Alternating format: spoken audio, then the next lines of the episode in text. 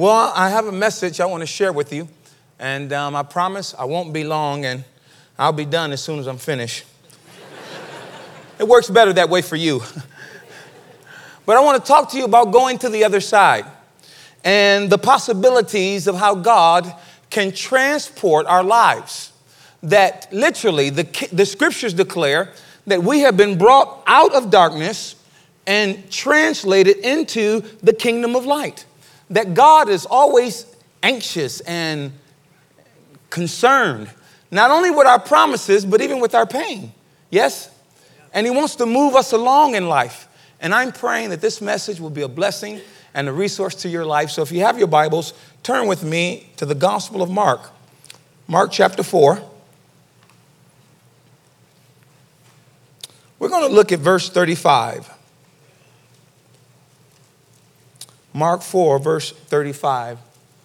Um, I have a little discomfort um, this morning, pain in my stomach, and I'll share that as I share my testimony. So just kind of bear with me if I pause for a moment. Mark 4, verse 35, page 847, if you need a little help. You got to say, uh huh. Uh-huh. Yeah, sure.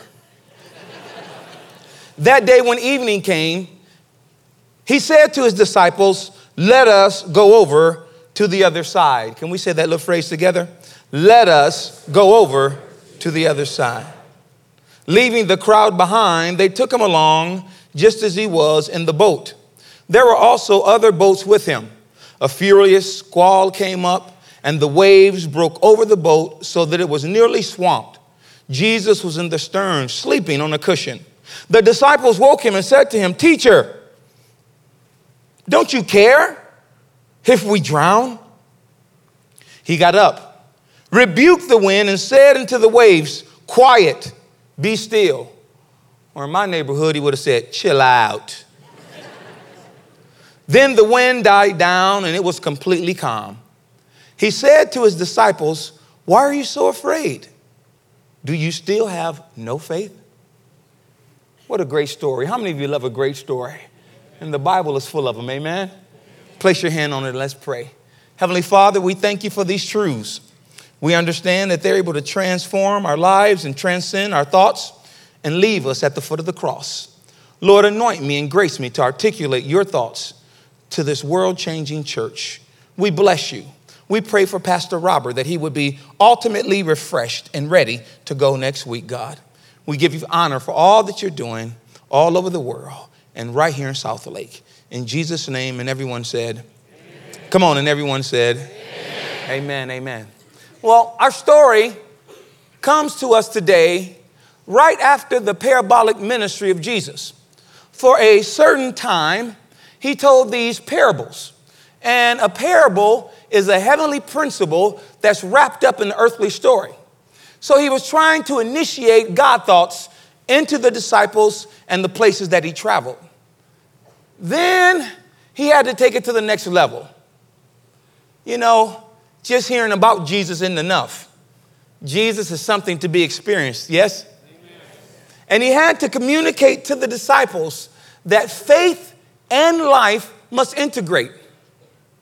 And in other words, you don't do faith on Sundays or Saturdays or midweek or encounters, and then you do life all the other time. No, they run harmoniously together in a delicate balance that faith and life must connect. They must merge and leave us empowered in the ways of Christ. Can I get a good amen? amen? So Jesus was trying to communicate this to these motley 12 that he had called by the seashore. And he told them, he said, okay, guys, this is something new today. You're really going to enjoy it. We're going to the other side. The disciples like, the other side, hey, the other side, hey.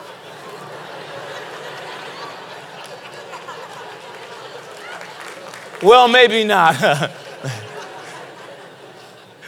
Needless to say, they were excited. And they went down to the local 7 Eleven and grabbed their Diet Coke, SnackWells, and Pringles they walked over to that little SS Minnow that day. What a glorious day, right? Man, you're with Jesus. You're sailing, you're going somewhere. Man, the birds are singing, that little lake is glistening. Oh, what a great day.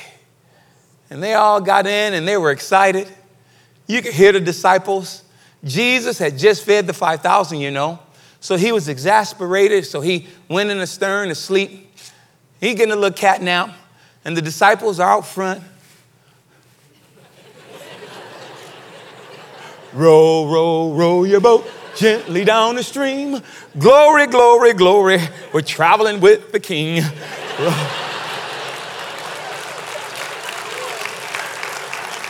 Come on, how many of you glad you're traveling with King Jesus?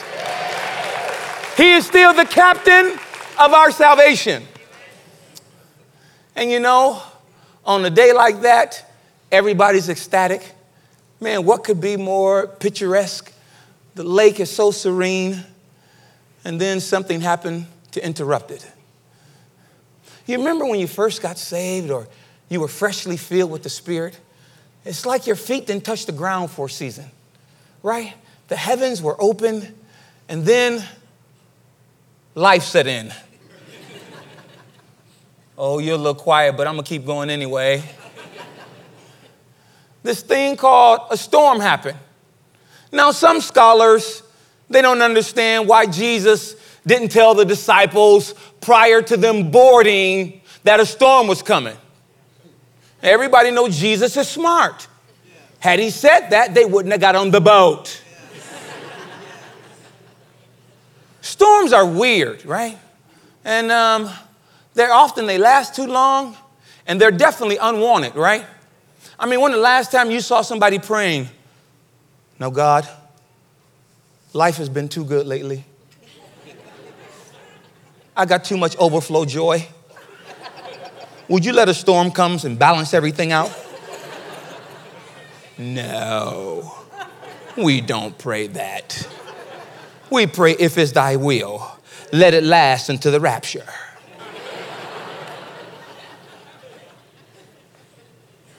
But storms, they sneak up on us, right? And they come at inopportune times. And they seem to last forever, right? At least that's what Gilligan discovered. Come on, you remember Gilligan, right? The brother just set out for a four hour cruise. Okay, a couple times around the lake and we're done. Six years later, they're still stuck on the island because of a storm. And you would have thought, surely, with Ginger on there, somebody would have came to rescue girlfriend, right?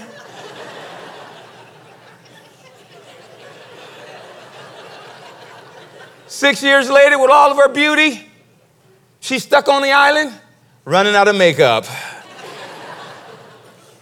and then you have Thurston Howell, you know, entrepreneur of entrepreneur, the CEO of every CEO. and you would think, with all the money, the influence, somebody would have surely got him out of that storm. Six years later, him and Lovey stuck in that same outfit.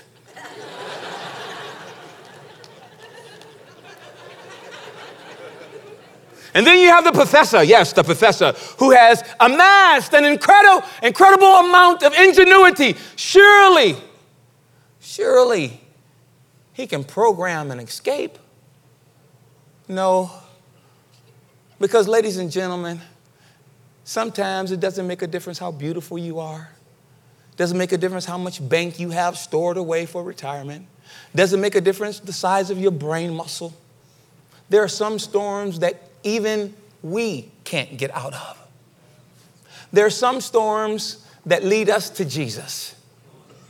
These are the perfect storms of life. I often say this if we got ourselves into it, there's a good chance that we're not qualified to get ourselves out of it. That's okay, you'll get that later. That was, there's a delay on that one. I'm in one of the worst storms of my life. I read an article that said um, prostate cancer comes early in African Americans, so I decided to go in early for my annual violation. Um, excuse me, I, I, check up. I,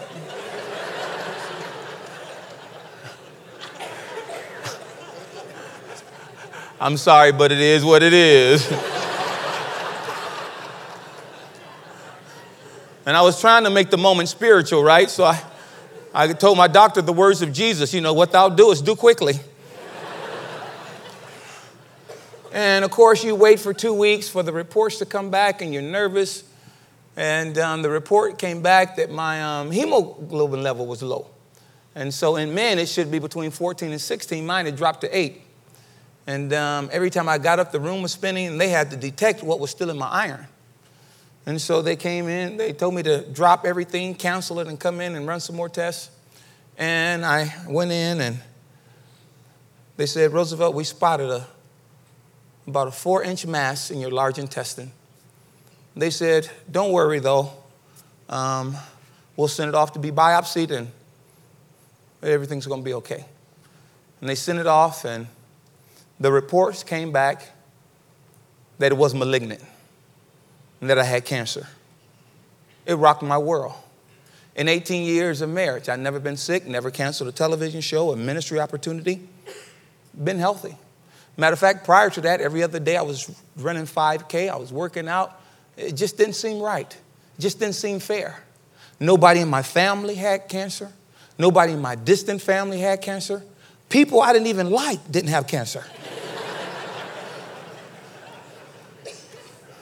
And all of a sudden, now I have cancer. And how many of you understand that's a lonely car ride home with your wife, right? We um, went in and talked to this guy and said, Roosevelt is so small, we can actually do it laparoscopically, which means, you know, three small incisions. One is used for the light, and the other is used for his instrumentation. And so I said, um, okay, you know, I'm just going to trust the Lord. My, my pastor came down, anointed me with oil. My wife was there. We were praying and standing in faith, believing God. And, and um, when they went in with the light, that's when things grew worse. They realized that it wasn't just four inches, that it was larger than a grapefruit. And they split me down the middle like a watermelon, and they pulled out a ball of signet cancer out of me, stapled me back up, and when I came to consciousness, it's just eight months ago, when I came to consciousness, my doctor looked at me and said, Well, we did get the ball out, but unfortunately, it already spread in your lymphatic system and in your stomach, and it's stage four. And the doctor looked at me and said, Good luck, and walked out. But when the doctor walked out, that didn't bother me because I believe the Lord Jesus, the healer, walked in when he walked out.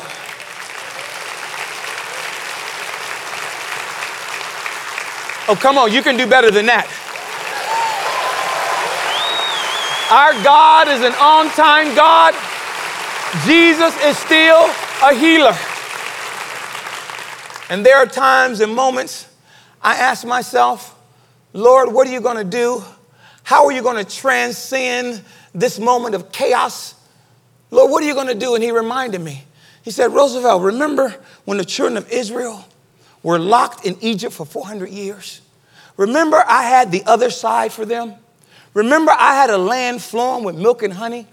Remember that I, I rose up a deliverer called Moses and Moses told the children of Israel that you're going to be released from this side and you're going to go to the other side where the honey is flowing, where the milk is creamy, where the giants are defeated, and you can possess the land. How many of you know we are going to the other side?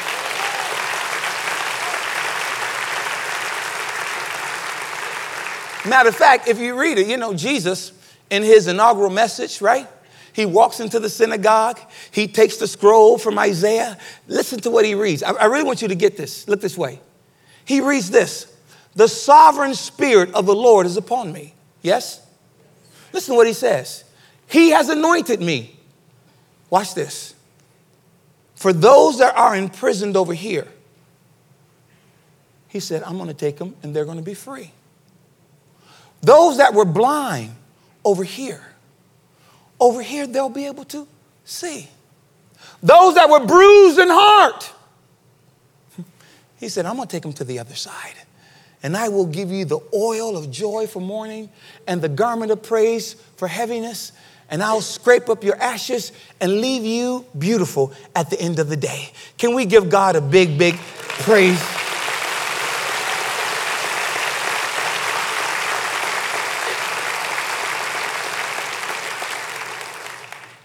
Well, the disciples now, they had a little situation. All of a sudden, the singing has stopped. The dark clouds begin to roll in and chase the sun away. The birds that sung fled to the four corners of the earth. Spiderweb lightning now begin to hit that little lake. The waves begin to pound on the side of that boat. And you can almost hear Thomas. I told y'all we should have prayed a little longer. now, the disciples, they're at an impasse. What are they going to do? They can do it the Home Depot way and try to do it themselves. Or somebody can get a word from God to the reality that Jesus is on board. Oh, oh, yeah, that's a good preaching point right there. I, I think I want to stay here a little bit.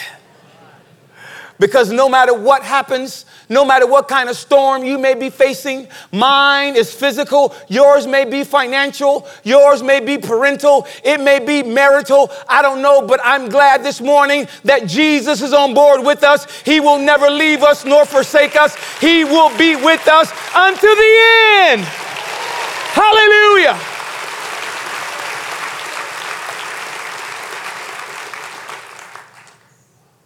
But now, it takes some intentionality. Church family, listen, it's not enough just to know that He's with you. They had to be deliberate, they had to be intentional, and they had to wake Him up. Turn to your neighbor right now and just say, Wake Him up. Well, turn back to your neighbor and just say, Wake up first. You, let's start there. Come on, say, wake him up. Wake him up. I am on a quest to get the American church engaged in a vibrant relationship with Jesus. It's not enough to have a cross around your neck and a Bible on your dashboard. We have to get intimate with the Lord. Somebody say, Wake him up which in and of itself is quite a perplexity. How do you wake up a God that says, I neither slumber nor sleep?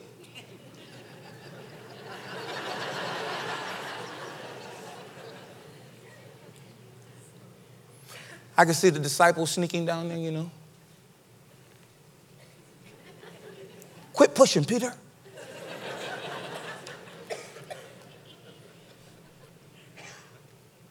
Adonai.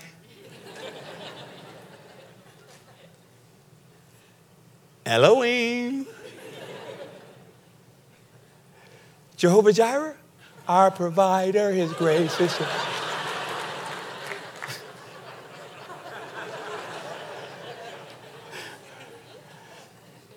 I know if it would have been me.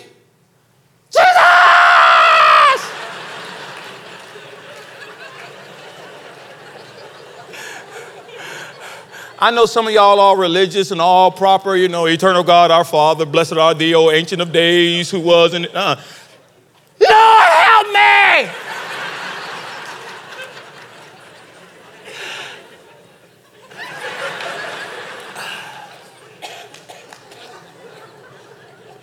I don't have time for no religious superlatives. I got to get straight to the issue.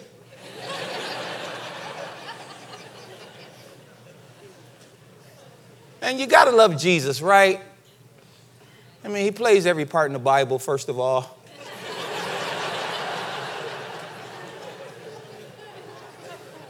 But you got to love him right here because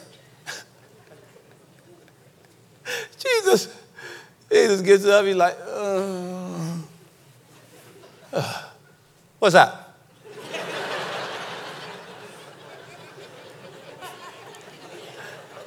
The disciples are like,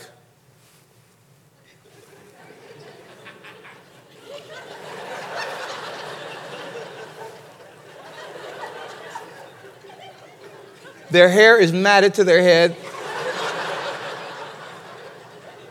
Pupils are dilated. The boat's half full of water. And they go, Don't you care? Y'all know how we take things personal. You know, to suggest that tragedy is the fault of Jesus is a misnomer. When Jesus said, Let us go to the other side, that was not just a casual conversation. That, ladies and gentlemen, was an anointed announcement. It's in red if you didn't read it. There's some emphaticness to that deliberation. Let us go to the other side. That simply meant that anything, opposition, any kinds of adversity, that creative, redemptive word, let us go to the other side, would be able to forge through any kinds of sicknesses, situations, and sadness ultimately to get them to their desired destiny. How many of you appreciate that about His Word? It will not return void. Hmm. So Jesus says, We're getting ready to drown. I never mentioned anything about drowning. I thought we were going to the other side. What's this new message you have? So, Jesus, watch this, and this is where he needs to be, right? It's like Corrie ten Boom. Corrie ten Boom said often that we, we put Jesus as a spare tire and not a stern wheel. He needs to be up front as Lord, yes? So, Jesus comes out of the stern and walks up to the bow to the front of the boat.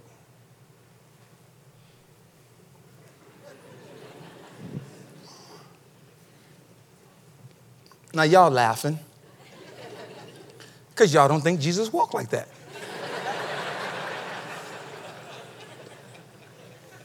and that ideal is predicated on the thought that you think Jesus was white.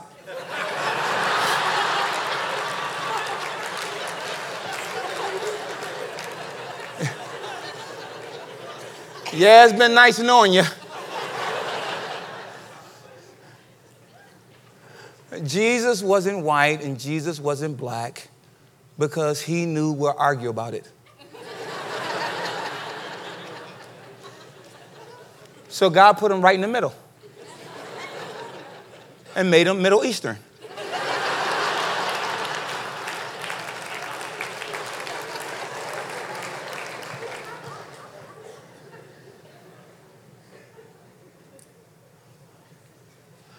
And he walks up to the bow and he says, Rain!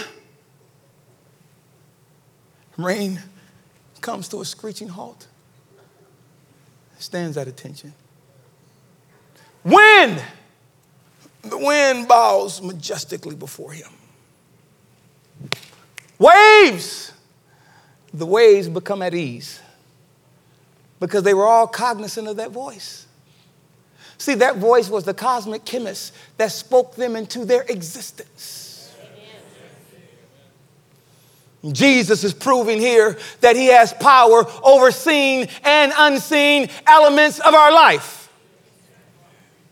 And that when he gives us biblical command, it doesn't make a difference what may happen. No weapon formed against us has the ability to prosper. We will go to the other side. Oh, come on, let's have church this morning. Hallelujah. No storm, no wind, no rain, no sickness, no divorce will stop you. You are going to the other side. God is for you, He's not against you. God is on your side. Hallelujah. Praise the Lamb of God who takes away the sin of the world. Glory to his holy name.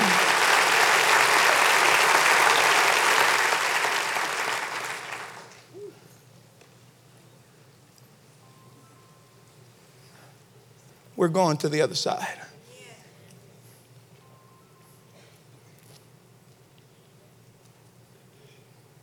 Jesus says, Peace, be still. I want to share this with you in closing. And I better start now because it takes me a couple times to actually do it. Um,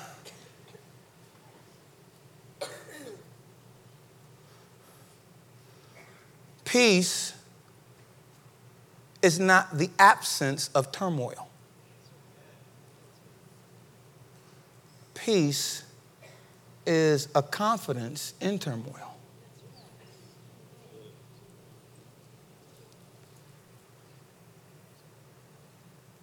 There's a, a, holistic sense that our spirit and our minds and our bodies are intuitive they are in balance and in sync with our Creator, and therefore producing shalom.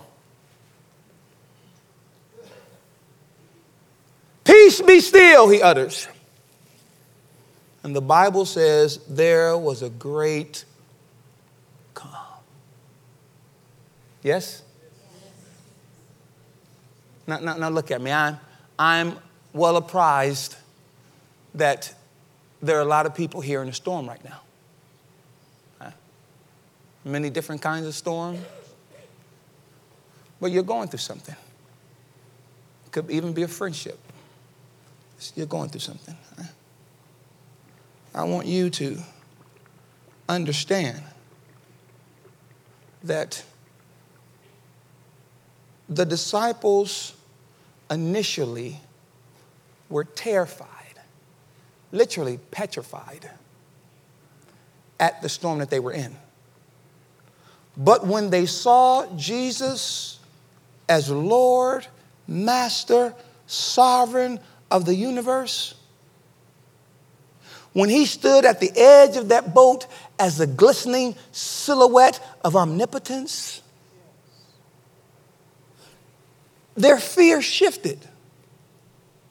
No longer were they afraid about their current state of affairs. Now they feared him who controls all. Okay? Now, I, I'm, I'm still going through rehabilitation. Every day I wake up is a miracle for me. I wake up and say, God, I'm thankful to be alive today, and I'm here to do good for others. But the difference is I'm not petrified and intimidated about the C word, about cancer anymore. Because I have seen Christ illuminated and magnified to such a degree that now I have a great calm. I know that I'm in the Master's hands. Hey, go ahead and praise Him if you want to.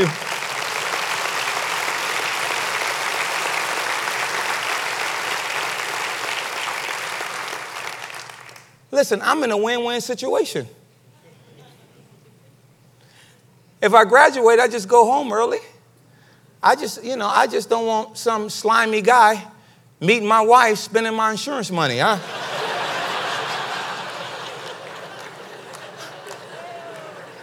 Tell me, I want to buy you something. That's my money, chump.